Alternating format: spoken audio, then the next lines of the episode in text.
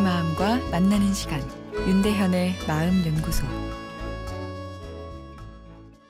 안녕하세요. 월요일 윤대현의 마음 연구소입니다. 어, 오늘은 아내는 식욕이 감소하는데 자신은 식욕이 증가한다는 남편의 사연입니다. 50대 중반 부부입니다. 둘 다 직장 문제, 자식 문제, 집 문제 등으로 극심한 스트레스를 받고 있습니다. 재미있는 것은 스트레스로 저는 먹는 것, 특히 단 것이 계속 당겨서 체중이 많이 늘고 있는 반면 아내는 식욕이 생기지 않아 체중이 계속 줄고 있습니다. 현실적으로 직면한 모든 문제들이 쉽게 해결되지 않을 것 같습니다. 마음 사용법 좀 알려주세요. 스트레스에 대한 몸의 반응은 다양한 형태로 나타날 수 있습니다. 수면 같은 경우에 대체로 스트레스를 받으면 불면이 생기는 경우가 많으나 거꾸로 과다한 수면이 찾아오는 경우도 있죠. 뇌가 일어나려고 하지 않는 거죠.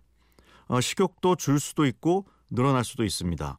식욕이 느는 것은 심리적 허기를 채우려는 거죠. 달달한 음식을 입에 넣을 때 기분이 좋아지기 때문에 스트레스를 받으면 먹는 것에 손이 가게 됩니다.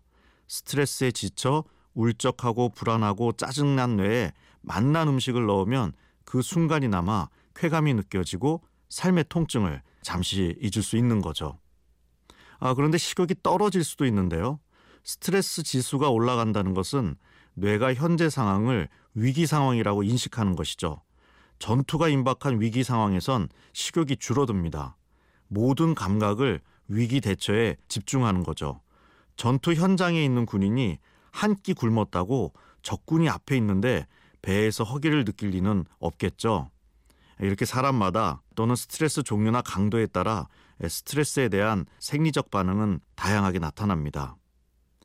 금방 해결될 스트레스 요인들이 아니라면 이 지친 뇌를 잘 쉬게 해줘야 합니다.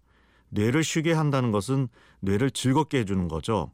상황이 어려울수록 쉽진 않지만 더 자연과 호흡하고 좋은 사람들과 만나 대화를 통해 힐링을 얻을 수 있도록 시간을 내주어야 합니다. 어, 그리고 식욕 저하의 경우엔 체중 감소가 계속된다면 몸에도 안 좋은 영향을 미칠 수 있기 때문에 병원에 가보는 것이 필요합니다. 혹시 식욕 저하를 일으키는 다른 내과적인 문제는 없는지 우울증이 찾아온 것은 아닌지 확인해 볼 필요가 꼭 있습니다.